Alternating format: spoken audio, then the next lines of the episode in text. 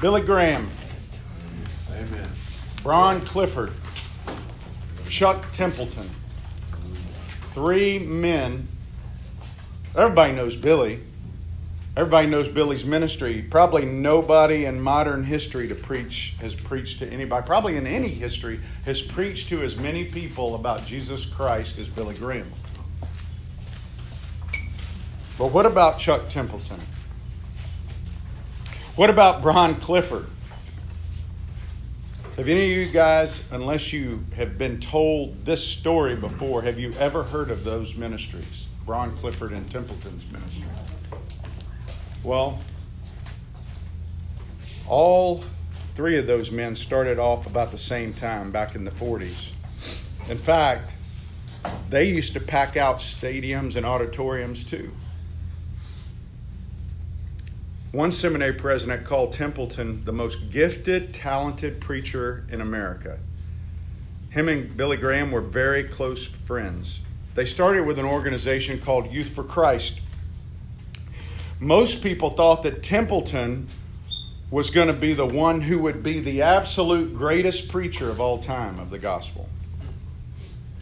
In fact, one magazine called him the Babe Ruth of evangelism.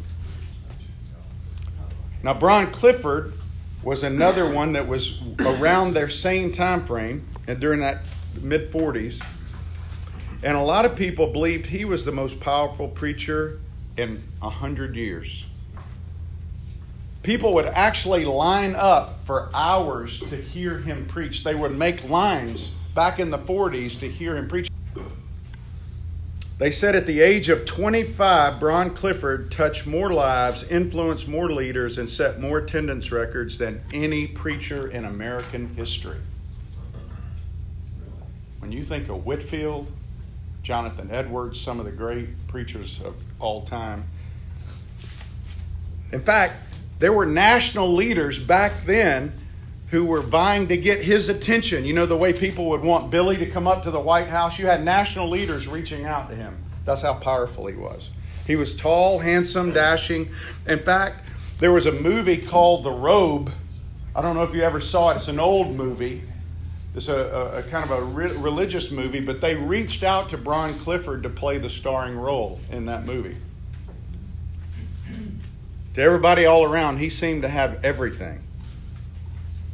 And they all launched out together back in 1945, but you've never heard of Templeton or Bron Clifford. Why? Because they appear to have been apostates. By 1950, just 5 short years later, Templeton had left the ministry.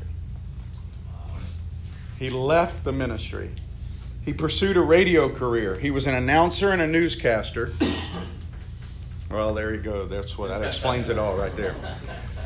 He told the world that no longer did he believe that Jesus Christ was the Son of God. He became an atheist. By 1950, this future Babe Ruth was no longer even in the baseball game, much less pursuing it. By 1954, Bron Clifford lost his family, his ministry, and his health. And he eventually lost his life due to addiction to alcohol. Financial irresponsibility left his wife and 2 Down syndrome children, penniless. This once famous preacher that presidents and other people wanted to see died of cirrhosis of the liver at the old age of 35 in a rundown hotel on the edge of Amarillo, Texas. He died pitifully, dishonorably. And some pastors out in Amarillo got together, collected enough money, bought him a cheap casket, and they shipped his body back to the East Coast where he was buried in a pauper cemetery. In 1945, all three of these men, you would have thought, they were it. But within 10 years, only one of them was still on track for Jesus. Why? Well, in the Christian life, it's the same like golf. It's not how you drive. How you arrive. It's not how you start, it's how you finish. Do you know that only 1 out of every 10 men that start ministry at the age of the 20s, in their early 20s, serve the Lord until they're 60. Most of them leave. When I went through some ministry training back in 1996, Billy Graham's brother-in-law was one of my mentors. He said, look around, there were 30 of us. And he said, out of this 30, by the time you guys are in your late 50s, early 60s, there'll only be 5 or 6 of you left. And he's right, I've already seen guys. I think I told you guys last week, I was speaking in Louisiana. There was a guy up on the board who was speaking, who was a Promise Keeper speaker, who got arrested just a few weeks ago, or a few months ago, for soliciting prostitution. He's now not only no longer in ministry, he got fired from a secular job he had too. What happened? They fall away due to immorality, pride, discouragement. But really the bottom line for all of them is they fall away because of apostasy. You know what apostasy is? We hear that word. Apostasy is what we're going to look at today. It's the 4th warning in the book of Hebrews. We've looked at 3 warnings. The book of Hebrews for you, Keith, and Sam specifically, because you've not been here and had the benefit of walking with us through the journey. You know, the Bible is not just a collection of sayings. It's actually an unfolding story. And then in the New Testament, a lot of it is letters that were written to people just like this that were meeting, and they were struggling with particular issues. And as they struggled, some of the leaders like the Apostle Paul or Peter or James or John would write a letter to them and say, hey, this is the theology, this is the study that God wants you to understand so that then you can go live. Because before you can do, you have to be. And so he wanted these people to understand, and this particular group of people were struggling because it was about 60 to 70 years A.D., and about 30 years after Jesus had died and resurrected. And so what happened is the Jewish people were involved in temple worship, even though when Christ died, guess what happened? The veil was torn to the Holy of Holies, and Jesus did away with the requirement for temple worship. But there were still people doing it, but one group of people in and around Rome had formed a faith community. They had left temple worship, and they were being pressured by Jewish people to go back and put temple worship things in with what they were doing with Jesus. In other words, they could believe in Jesus, but they still had to do sacrifice. They could believe in Jesus, they still had to go in and do all the rituals. And they were being pressured by these Jewish people to do that. But they were all in. They had believed in Jesus. They weren't apostate. They were true believers, but they were starting to falter a little bit and want to go back. And so he's writing to warn them. That's group 1. Groups 2 that he writes in this same faith community are people who had intellectually bought into Jesus the same way Bron Clifford bought into Jesus, the same way Chuck Templeton bought into Jesus, but it was all up here. It never penetrated the 18 inches from the head to the heart. And because it never got into their heart, it was just something they could do up to a point. But something drove them away. And so the question I have for you today is, what is it that's going to drive you away from faith in Christ? Is it money? Is it a situation you don't like that you can't fix and you are angry with God? I've known lots of people to walk away from God for that. But you cannot walk away from Him if you're truly bought in your heart, regenerated by the power of the Holy Spirit, because the Spirit will never let you do that. It won't. And stay on the earth. Because our role as God's children is to be a viable witness for Him out in the workplace and out in the world, wherever we go. So if our role is to point people to the one true living God, how are we doing that if we're continually living a pattern of unrepentant selfish choices in our life where we do what we want, not what God wants, because we don't care about God. All we want is a ticket on a train going to heaven after we die. Here on earth, we don't care about God. And that's not the way He designed us. Bron Clifford and Chuck Templeton, they didn't get that. And it appears they were apostate. Truly, nobody can judge anybody else because we don't know what happened during the last moments of their life. They could have had a thief on the cross moment where at that moment they realized, but by all evidence, it appears as if they were truly apostates. And then there was a third group in that faith community, and basically that group had not yet made up their mind. And you know what's interesting? The apostate, you can't be apostate if you don't have all the information. The word apostate is only used twice in the New Testament, and what it really means is it's not even used in this text. The idea of apostates is there, but the actual word is only used in a couple other places. And what the word means is when you've got full knowledge of who Jesus is and you reject Him. Now, I can tell you this, that you can't preach the gospel without having been enlightened to what that full knowledge is. So Bron Clifford and Chuck Templeton certainly had been exposed to that knowledge. And he uses the word enlightened in our text today. And what that means, that doesn't mean that you've actually truly been regenerate. What that means is that the Holy Spirit has allowed you to understand God's plan for how we connect with Him through Jesus. And you understand who Jesus was and what He did and what He did for you. And you know you need Him, but you simply reject Him. And there's lots of ways to reject Him. You can reject Him just outright by saying, I don't want Jesus in my life.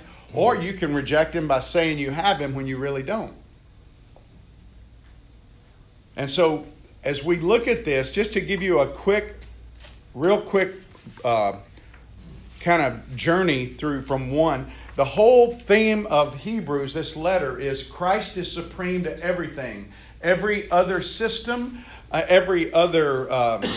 them it was the Jewish system of sacrifice.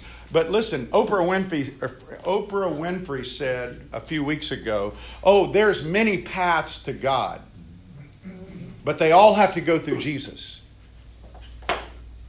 Jesus made a very exclusive claim. Buddha doesn't get you to God. Krishna doesn't get you to God. Hinduism doesn't get you to God. Jesus is the only bridge between man and God. He's the only one that can do it. For 2,000 years, people have tried to destroy the message that Jesus is the only one that does that. And even today, we live in a culture that's very pluralistic. We invite all these people to come in. And so one of the things that's happened is because the church has been impotent and not been viable witnesses for Jesus, now you have people who actually believe that, well, you can be a Buddhist and you can be a Christian. Two diametrically opposed things. One says Buddha gives enlightenment. One says, Jesus says, I'm the way, the truth, and life. Nobody can come to the Father except through me. And so in Hebrews, we see the first warning in chapter 2 where he says, don't drift from the message, because these people received the message and that second group who are not fully bought in, they were wanting to drift. So the first warning in Hebrews 2 is don't drift from the message. The second warning is in chapter 3, and it says, don't harden your heart.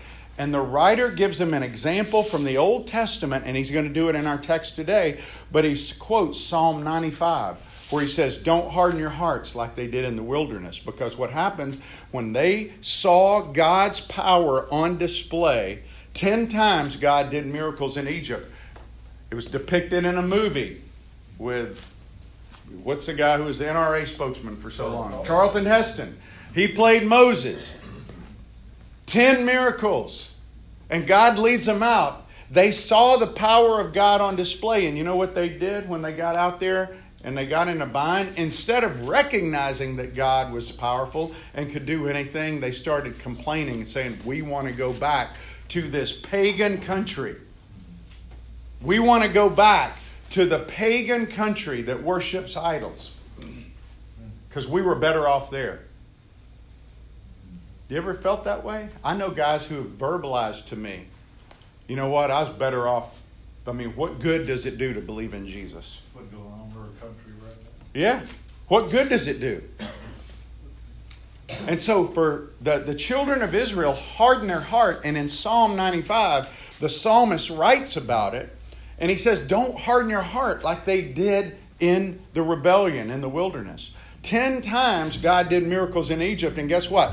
10 times in the wilderness, they hardened their heart over food, over protection, over water, over food again, and over water again. And so he reminds them in chapter 3, he says, don't harden your heart. Then in Hebrews 5 and 6, he gives the third warning. And the third warning, he says, is don't waver. Don't fluctuate. Be all in. Don't keep trying to go back to your old ways. You ever have a problem with that? Man, human nature's tough, isn't it?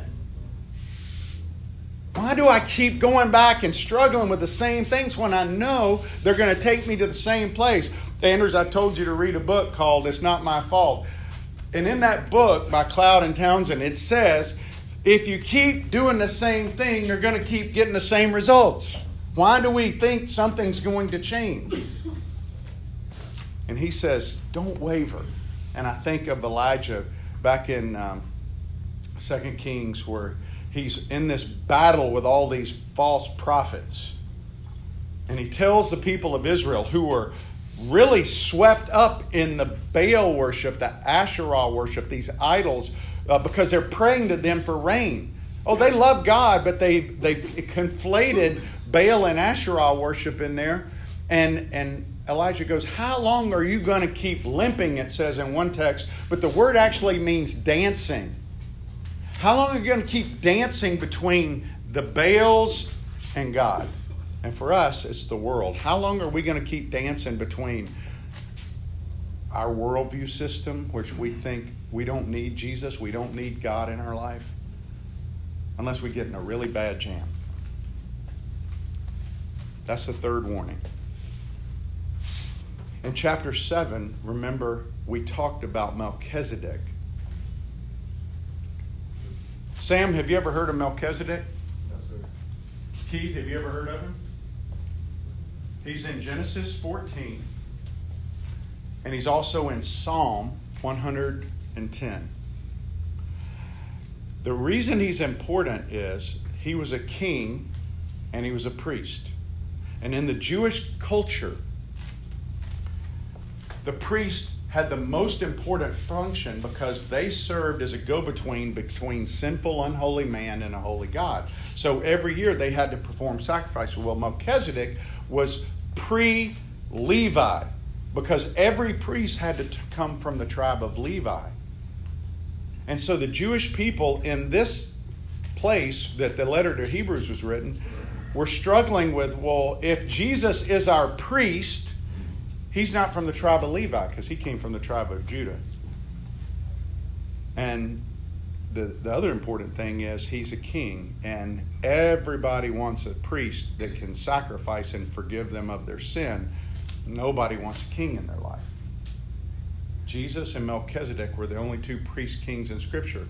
I never knew that. I've been a believer for over 45 years. I've never heard a pastor teach on Melchizedek. I've never heard the connection until we worked our way through this. And I'm going, oh my gosh, this is in Messianic Psalm, back in Psalm 110.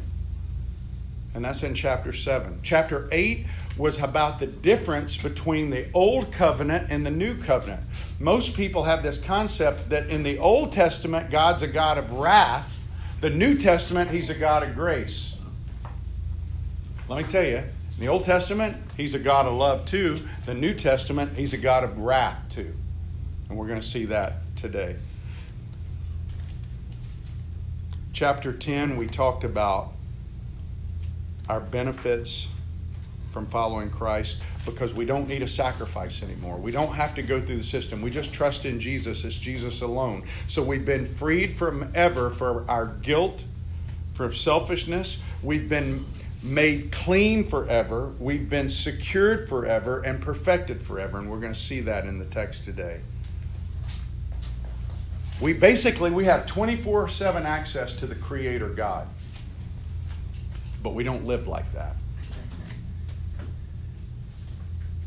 24/7 access. We have assurance. And he says, so because we have access and assurance, he says, I want you to draw near to me. You ever feel like you can't draw near to God because you've messed up, you've blown it, you don't have faith, you struggle, and you go, I can't read my Bible.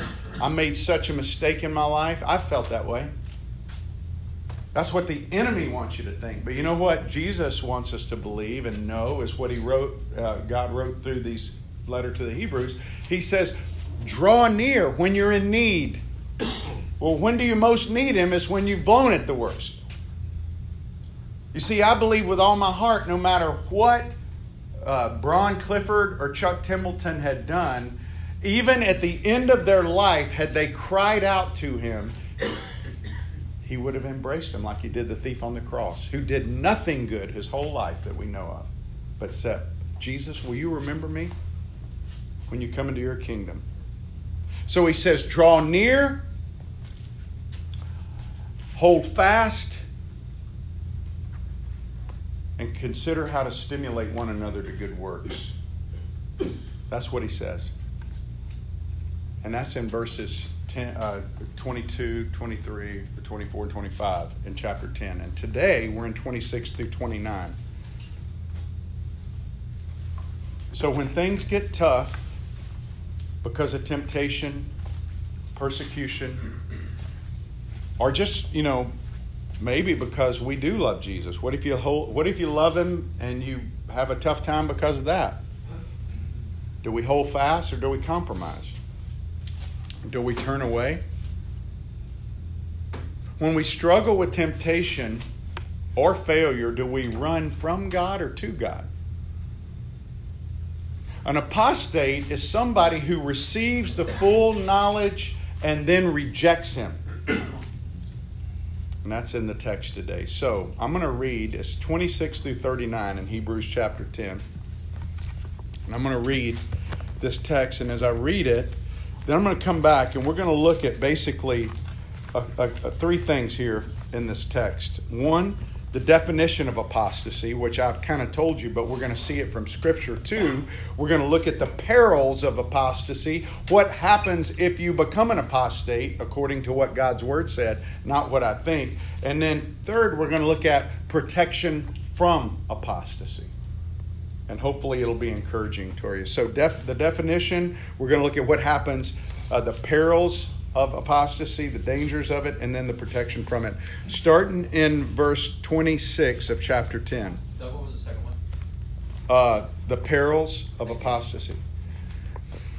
So verse 26 says, for if we go on sinning deliberately. Let me just stop there. Sinning has a different meaning for a lot of different people. Some people think sin is getting drunk. Some people think sin is doing drugs. Some people think sin is murder. Do you know what sin is? The word sin means to miss the mark. It literally is a Greek archery term. So when the shooter would shoot at the target, anything that wasn't in the center of the target, he would go sin. So sin is anything that misses the mark with God. Anything that's less than what God wants for you. Sometimes the greatest sins aren't what we would consider the greater sins. And by the way, there are different levels of sin. In John 19, Jesus said somebody has a greater sin. So there are different levels. That means there's different levels of punishment also. Chapter 10, verse 26 again. If we go on sinning deliberately after receiving the knowledge of the truth, there no longer remains a sacrifice for sins. But a fearful expectation of judgment and a fury of fire that will consume the adversaries. Anyone who has set aside the law of Moses dies without mercy on the evidence of 2 or 3 witnesses. How much worse punishment do you think will be deserved by the one who has spurned the Son of God, who has profaned the blood of the covenant by which he was sanctified, and has outraged the Spirit of grace? For we know him who said, "Vengeance is mine, and I will repay." And again, the Lord will judge his people. It is a fearful thing to fall into the hands of the living God. But recall the former days when, after you were enlightened, you endured a hard struggle with suffering, sometimes being publicly exposed to reproach and affliction, sometimes being partners with those who were so treated.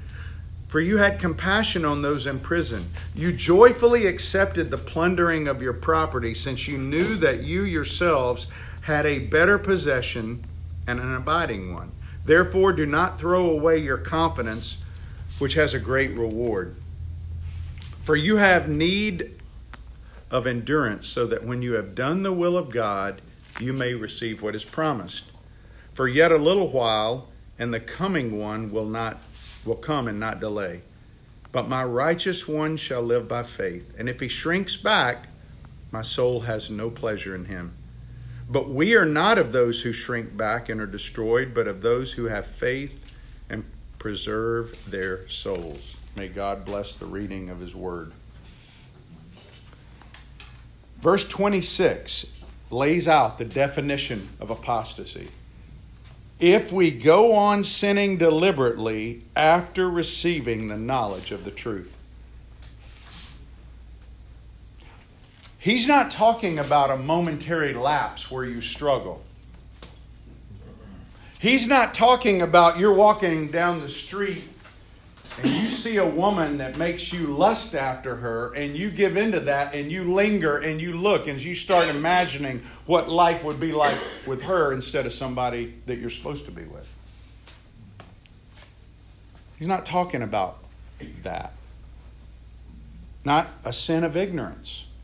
I didn't know that was wrong. What he's talking about is a voluntary, habitual, unrepentant pattern of rejecting what you know God wants you to do, versus something that's just a moment of weakness. In other words, it's planned, willful, unrepentant. Oh, but I love God. I love Him. And how does Jesus say that we will know that we are His? Those that love Him do what? Keep His commandments. His commandments aren't burdensome. His commandments aren't harsh. He says, my yoke is easy. A yoke was a thing that held two animals together as they plowed a field. He said, come alongside me. My yoke is easy. There's probably no greater example in Scripture of an apostate than Judas Iscariot. In fact, we use his name to describe people who betray people. Can you imagine walking with the Son of God for 3 years in the flesh right beside you, walking, hearing everything he taught, watching every miracle he did, pretending to be his, only to discard him? Peter, on the other hand, who denied him, was not an apostate. What's the difference between the two, Peter and Judas? Have you ever thought about that? Think about it. You got Peter over here who says, I don't know that guy. 3 times when he had an opportunity to stand right there. Oh, Lord, I will never leave you, Lord. Peter, you're going to deny me 3 times.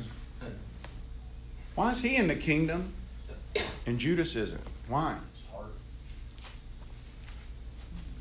Yeah. There's a verse in 2 Timothy chapter 2 that talks about that. And Paul, when he was writing to young Timothy, It's a very instructional book, but over in 2 Timothy 2, verse 12, it describes Judas and it describes Peter. And it says simply this: if we deny him, he will deny us. And you go, wait a minute, Peter denied him, right? But there was a difference between Peter's denial and Judas's denial. Peter, his denial was only temporary. Peter ultimately gave his life for Jesus. He was crucified upside down years later. Remember what Jesus told Peter? Peter, you're going to deny me. Satan has asked to sift you. In other words, Satan has asked to test you. You guys ever feel tested? You think it's just random, these struggles you have with your health, with your wife, with your kids? I had a daughter that for 9 years didn't speak to me. She went on mission trips with me.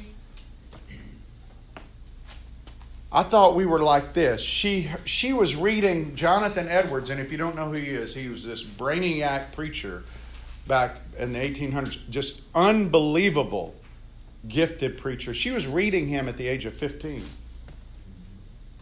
And then for 9 years, she wouldn't speak to me. It hurt my soul every time I thought about her.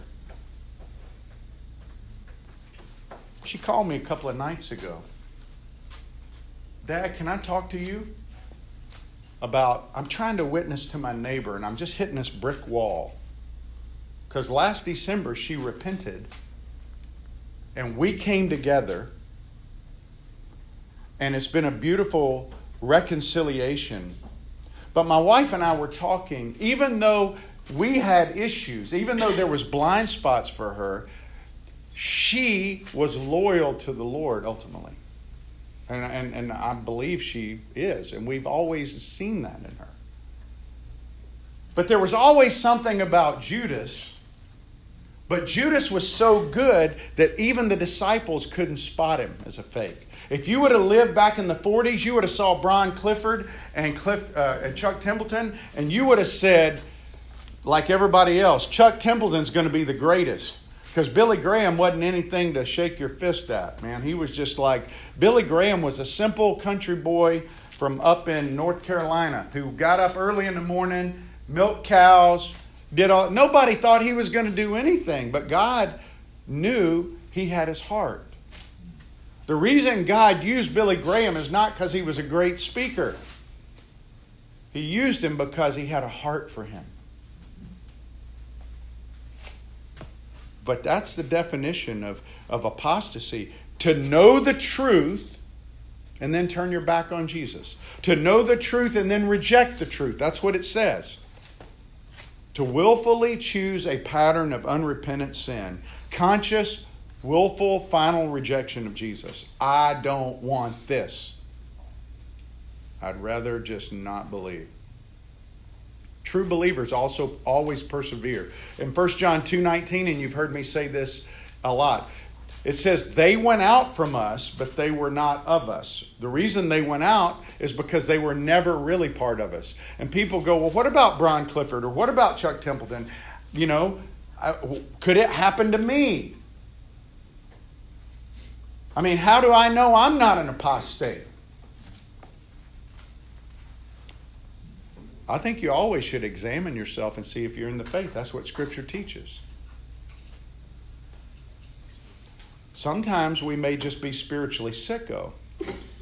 And I like to use vital signs with people. You know, when you go to the doctor, they check your vital signs, don't they? And in the same way, do you have a desire to read God's Word? Well, no. I mean, I guess I should, but I don't. Well, you might have a spiritual problem. Maybe spiritually sick. Do I engage with God on a daily basis? When I wake up, do I acknowledge that He's my King, that I serve Him, and I want to do what He wants to do? Or do I just call Him when I need Him? Like an ATM machine. Because God ain't an ATM machine. He's the creator of the universe. He created you. He owns you. But He also allows you to make a choice. You have a human responsibility too. 1 John 3:9 says this, "No one born of God makes a practice of sinning, for God's seed abides in him, and he can't keep on sinning." In other words, if you're his and you keep living a pattern of unrepentant sin, are you testifying more for the world or for God and the way you live your life? Who do you represent? Imagine for a second, imagine this for a second, Michael. You work for KB Construction, right? Dream Builders was your Dream Finders was a competition, right? So imagine that I say I work for your company. I get on with your company, but every time I go out and I visit with people, I'm talking about Dream Finders. Tell them what a great product that is. How long do you think I would last at KB? Not long. But that's what happens all over our world. People say they love God, but the way they live their life testify more to their love for the world. 1 John 2 says, "Do not love the world or the things in the world. And this is the world, the lust of the flesh, the lust of the eyes, and the boastful pride of life." And if those things drive you, and it's like H.B. Charles said at our retreat, he says, you get what you pursue. You pursue the world, you'll get the world. And it will ultimately leave you empty, just like it did Bron Clifford, who died penniless and not even caring for his own special needs children. What kind of guy does that? A worldly guy, not a godly guy. Well, what are the perils of apostasy? Well, verses 26 through 31, and I crack up. I was on a plane one time. I've told you guys this before. And a lady, we got in this conversation about God's wrath and hell. And, well, my God wouldn't do that. My God's a God of love. He's not a God of hate and judgment. She doesn't know the God of the Bible then. Because this is pretty clear. I mean, this language is unambiguous. Look at what it says in verse 26. B. If we go on sinning deliberately after receiving the knowledge, there no longer remains a sacrifice for sin. You know what the first peril is? There's no right relationship with God. Because if there's no sacrifice, there's no God connection. There's no remedy for our sin. Remember back in Hebrews chapter 6, it says, "It is impossible in the case of those who've been enlightened but reject to know God." They can't. There's no remedy for their sin in their life. I want you to imagine, most people think, I'm not a bad person. I don't do terrible things. I don't murder people. I'm not a drug addict. I don't do those kind of things. You know what Jesus said? He said, if you look at a woman and lust after her, it's like committing adultery. That displeases God. If you hate somebody, and I heard somebody say this just 2 days ago, I hate them. Jesus said it's like murder. So I want you to imagine in your thought life, not even your actions, just your thought life, how many times do you displease God every day? The fact that we're supposed to worship Him with all our heart, soul, mind, and strength, that we do that every day? The fact that we're not supposed to take His name in vain, the fact that we're not supposed to lie, the fact that we're not supposed to covet, man, I really like what he has. I want that car. Not what God's given me. Just in thought, if you only had 3 sinful thoughts, 3 selfish thoughts a day, you'd be a pretty good person, wouldn't you? Nope. Think about that. Nope. No, you would. In most of our view, you'd be 3 sinful thoughts a day. If you multiply that through a year, that's what? 1,000 sins. How old are you, Ken Forfar? 68. So we won't even count the first 13 years of your life. That's 55,000 sins. 55,000 sins. Now, if a criminal had committed 55,000 crimes and came before a judge, and he goes, "Judge, just give me mercy, give me mercy." And the judge goes, okay, you're free. What would you think? There's no justice there. Yeah. Only you would say that, right? And you're 90 years old, so you have a right to say that. Here's the thing. I want to remind you, back in Numbers 15, listen to what this says. Numbers 15, starting in verse 32, I think. Numbers 15. This is God's view of sin. And you go, I just want you to think about this. What he did to this guy. This is, I mean, you think about this and you go, wow, that's pretty. Okay, verse 32. While the people of Israel were in the wilderness, they found a man gathering sticks on the Sabbath day. And those who found him gathering sticks brought him to Moses and Aaron and to all the congregation, and they put him in custody because it had not been made clear what they should do to him. The guy's out just picking up sticks on the Sabbath. You're not supposed to. And the Lord said to Moses, "The man shall be put to death, and all the congregation shall stone him with stones outside the camp." And all the congregation brought him outside the camp, and they stoned him to death with stones, as the Lord commanded Moses. For picking up sticks. The issue was not what he did. It was who he did it against. You see, when you commit adultery, when you lie, when you covet, when you break God's law, you're breaking the supreme law of the universe, the one true living God that gives life to whoever he wants and takes life from whoever he wants. And he made an example of that man to say, I value the Sabbath. It's supposed to be your day to think about me, to rest in me, as a reminder to my people that they rest in me. What about Luke 16? You think it's just the Old Testament? In Luke 16, it's the story of a rich man and a guy named Lazarus. This rich man had a table. Lazarus was this beggar who would come and get the food that basically the dogs would eat, the scraps would eat. He was a man who had nothing, and the rich man did nothing for him. And when they died, the rich man went to hell. Lazarus went into the bosom of Abraham. And it tells a story in there. And Jesus is telling this story. We don't know if it's just a parable or a truth. It could be either. But it doesn't matter. Jesus is telling it.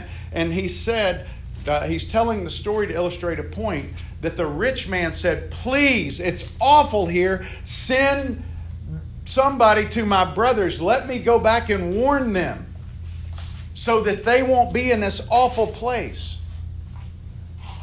And you know what God said, or Abraham said? He said, hey, they have the word, they have the scriptures. If they don't believe Moses and the prophets, they're not going to believe a ghost. Yeah, judgment and wrath is coming. That's a peril, God's judgment.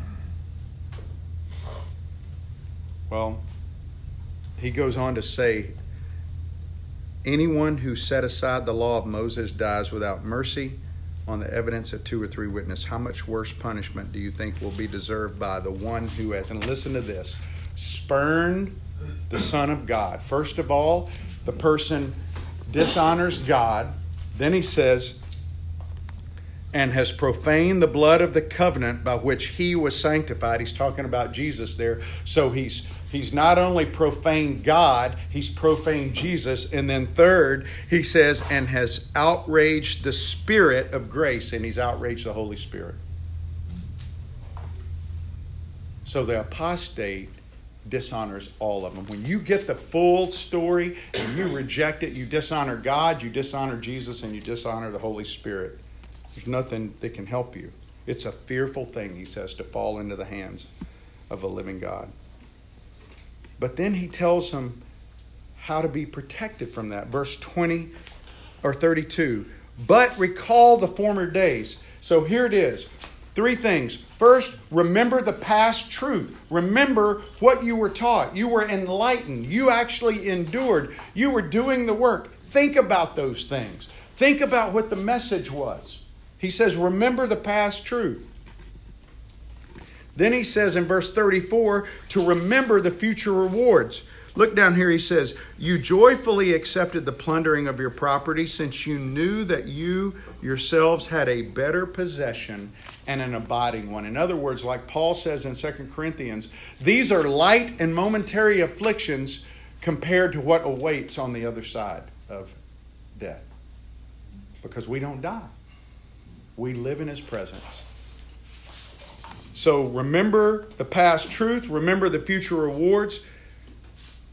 Do his will and receive what is promised, he says. And then finally, in verse 38 and 39, he said, remember the promised gift. My righteous one shall live by faith. He quotes Habakkuk 2:3-4. And what's interesting is Habakkuk is about Israel's apostasy. And he quotes that. And he says in verse 38, my righteous one shall live by faith. And if he shrinks back, my soul has no pleasure in him. That's a direct quote from Habakkuk. What is the number on that? Habakkuk 2, 3, and 4. Say that again. Habakkuk 2. No. My righteous one shall live by faith, and if he shrinks back. Guys, can I just say, don't shrink back. Hearing and agreeing with the gospel is not security in the gospel. Do you understand? You can hear. These people heard and they believed simply because they acknowledged with their head and they acknowledged intellectual understanding that they were secure. It's faith. I can say, look, I have faith. I have faith in that chair. I believe that chair will hold me up. I can talk about it all day long. I can agree with others that it will do it. But until I sit in it, I never have faith in it. The faith only becomes a reality of proof to others when I come and I sit in it. Without that, all I'm doing is talking. I've never embraced and I'm certainly not witnessing. And we were called to be his witnesses. It can't happen. So Acts 17:30 says this, God overlooked times of ignorance, but now. Noah, when Noah was told that the world was going to be destroyed, there was a period of 120 years he gave for people to do it. We've had a couple of thousand years, but he's coming back and he's going to deal with sin. The question is, where am I? Am I loyal to God? Do I really embrace it? Do I have faith? Because, see, God created you and me for a dependent relationship. One in which when we wake up in the morning, we are dependent upon him. Not only for our daily activities, but for our eternal soul's destiny. We are his kids. He created us to be in relationship. But because of our selfishness and our self-ledness, the Bible says that relationship was broken. And because it's broken, the Bible says we earn eternal separation from God. So there's not going to be any family reunions in hell. Doesn't matter what your dad did, what your mom did, what other people have done. It matters what you do because if you're in hell with your relatives, it ain't going to be no love there. It's pain, suffering, and torment. It's a real place, real wrath from God. And the Bible says that that's what we earn apart from Jesus Christ. See, 2,000 years ago, God sent Jesus to come to the earth, and he came to show what it looked like to be fully devoted to God, fully enveloped by the Spirit, and living a life where the Spirit leads you. That's what Jesus did. It wasn't just to come do a bunch of miracles. It was the miracles were to attest that he was the one sent from God. He was God's son, the Messiah. And the Bible says, he said, I'm going to die on a cross. 3 days later, I'm going to rise again to prove I have victory over death. And anyone who believes in me, not just in the facts of my death on the cross, but if you believe in me and you have faith in me, then I will come and give you a new soul, a new spirit inside you, and I will begin to grow your heart for my Father. and you will be my servant out in the world. And he's done it to thousands and millions of people throughout time. Now, there's a lot of people in America that would say they're in that category, but they are apostate. Why? Because they've received the knowledge, but they've departed from him. So as we close our time today, I'm going to ask you right where you are just to bow your head. And ask yourself this question: where am I with God? And who am I really loyal to? Am I loyal to anybody above God? If you are loyal to anybody or anything above God, you are at best just a sinner still in need of grace.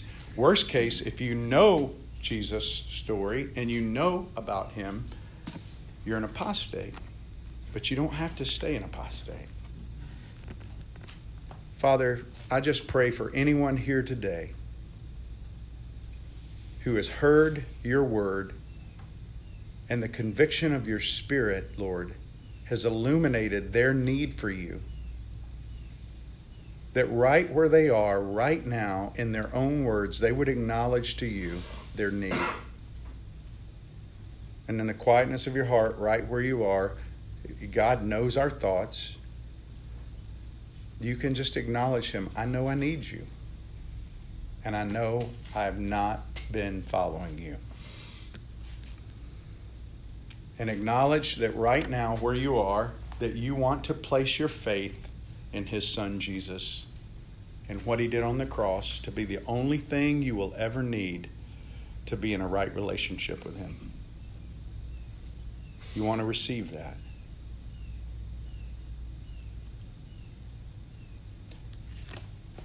Father, I pray that anyone today who trusted you, who says yes to you, you would make your home with them.